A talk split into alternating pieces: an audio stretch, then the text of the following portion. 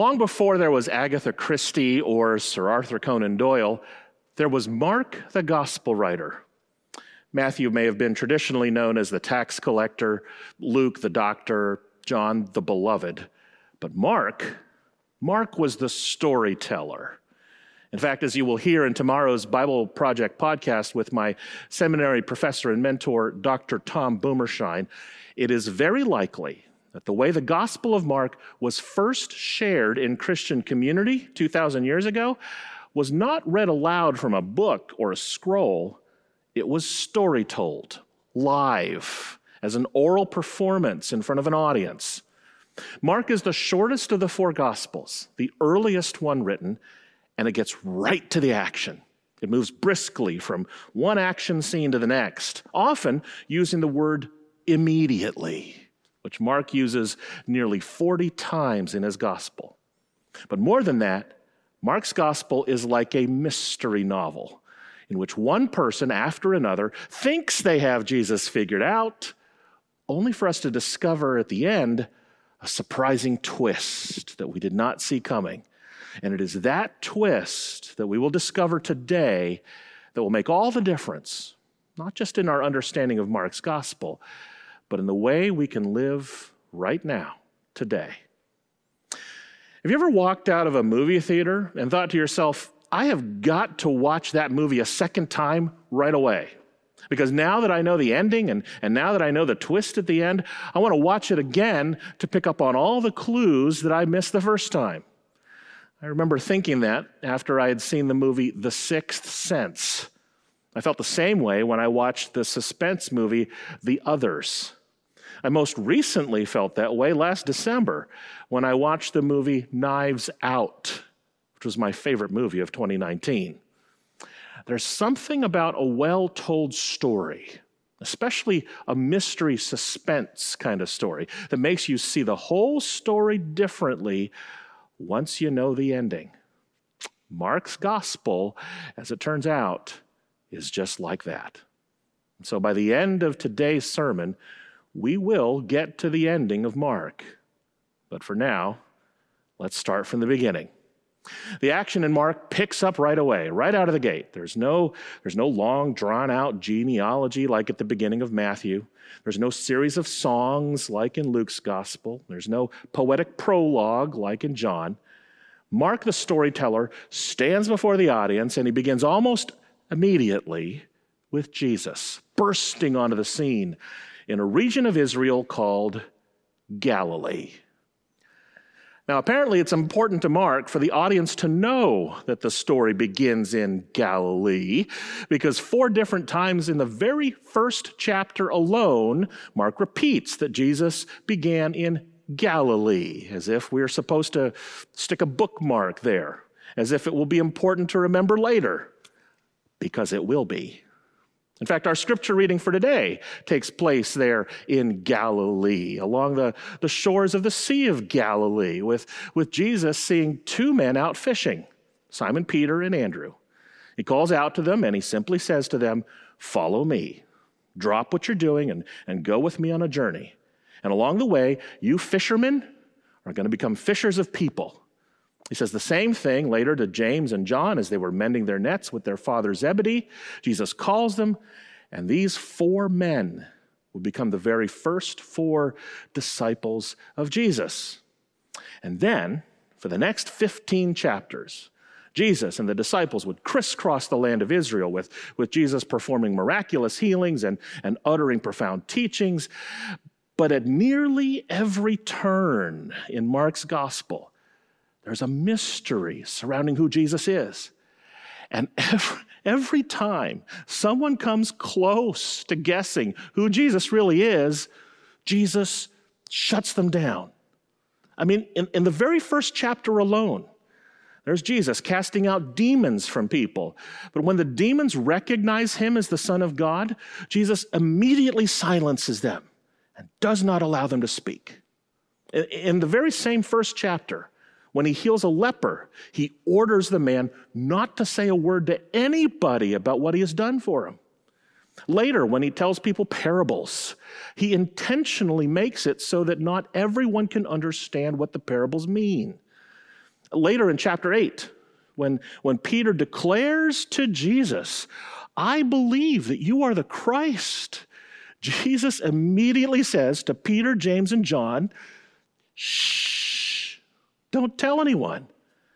And in the next chapter, on the Mount of Transfiguration, after Jesus had turned dazzling white in front of them, accompanied by Moses and Elijah and the voice of God booming from the heaven, Jesus turned to his disciples as they were walking down the mountain and he said to them, Don't tell a soul what you've seen here today. Mark loves telling a good mystery, and he loves keeping his audience in such suspense. But why? Why is Jesus so secretive? Why, why such mystery about who Jesus is? And what difference should that make to us? As you will read throughout the first 15 chapters in Mark, people are healed, the hungry are fed, the, possess- the possessed are, are set free, and, and, and yet every time we think that Mark is going to break open the mystery and reveal Jesus for who he really is, Jesus says, Nope, not yet. It's not time. There's more to this story. Well, then we get to the end of the story. Jesus is arrested and beaten and crucified between two criminals. He's buried in a tomb and left for dead, leaving behind a bewildered, grief stricken, and terrified band of disciples. And then we get to the final chapter, chapter 16. Now Mark has us right where he wants us. Jesus had been dead for three days. Women came to the tomb to anoint his body with spices. And then, I mean, I'm sure you know the story. The stone had been rolled away, and an angelic messenger greeted them with these words Don't be alarmed. You are looking for Jesus of Nazareth who was crucified. He has been raised. He isn't here. Look, here's the place where they laid him. I mean, you know the story, right? It's the Easter story that we've heard time and time again. Jesus was not dead. He is, in fact, the Son of God. He has been raised to new life, and he has conquered the grave. It's quite a surprise, right? But as it turns out, there's even more to mark surprise than that. Because the angel at the tomb has one more thing to say. He says, Go, tell his disciples, especially Peter, that he is going ahead of you into Galilee. You will see him there, just as he told you. Galilee. And you remember Galilee, right? It's the place where Mark wanted us to bookmark at the beginning, the place that Mark insisted we remember as the place where this story began. At the empty tomb, Mark is saying, Now go back to Galilee. Go back to the beginning of the story and read it again because this time you will discover that resurrection is happening all over the place, but you may not have noticed it before. And much of what was puzzling to the disciples and the public, and even puzzling to the demons, now makes sense in light of the resurrection of Jesus. But Mark is also saying to those early Christians look at the story of your life in light of the resurrection. Go back to the beginning of your own personal story, and you will discover that the God of the resurrection has been doing the work of resurrection in moments of your life when you thought there was nothing but hopelessness. And you will discover that God was close to you when you thought God was distant. And you will discover that God was giving you hope when you thought all was lost. Mark is a master storyteller. And his plot twist at the end tells us to read the gospel from the beginning with the resurrection in mind.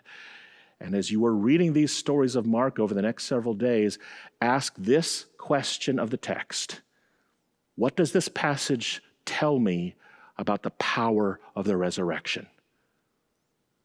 And then take it one step further. Because Mark is asking us to look at the story of our lives with the very same filter. How is God doing the work of resurrection in your life? How is God doing the work of resurrection in the world? Preacher and teacher Tom Long says it this way What do we see when we read the Gospel of Mark again, this time with post resurrection eyes? We see Jesus healing and teaching and casting out demons, but always being misunderstood, even by those closest to him. In other words, Mark is telling us that the saving action of God in the world is always hidden, ambiguous, sealed off from the obvious explanation. And so we go back to Galilee. And the second time around, every story in the Gospel of Mark is a post resurrection appearance. And what we see is a God who surprises us at every turn in the road, a God whose power is expressed finally in weakness. Now, all this is to say that Mark's message is one that you and I really need to hear right now. That part of your life where you feel defeated by sin, God's resurrection is at work. That sense of loss you feel over what you have lost since the pandemic began, God's resurrection is at work. The injustice that grips our society as if it were possessed by an evil spirit, God's resurrection is at work. The fear that we feel because of a future that is unknowable, God's resurrection is at work. As it turns out, the beginning of Mark is a story of your new beginning, one in which the resurrection can be made real in and through you every day. So here we go. One more time. In today's scripture, right at the beginning, one day Jesus was in Galilee. He was walking along the shoreline of the great sea and he saw you standing there, going about your daily business, mending the nets of your stressful and anxious life, fishing for purpose and meaning just trying to make ends meet day after day after day. And Jesus says to you, Come follow me. I've got something to show you. And I've got something special for you to do, something special for you to fish for now. It's called the resurrection, in which God will do a new work in your life and where God will make a difference through your life. It's quite a story and it's one that you get to live.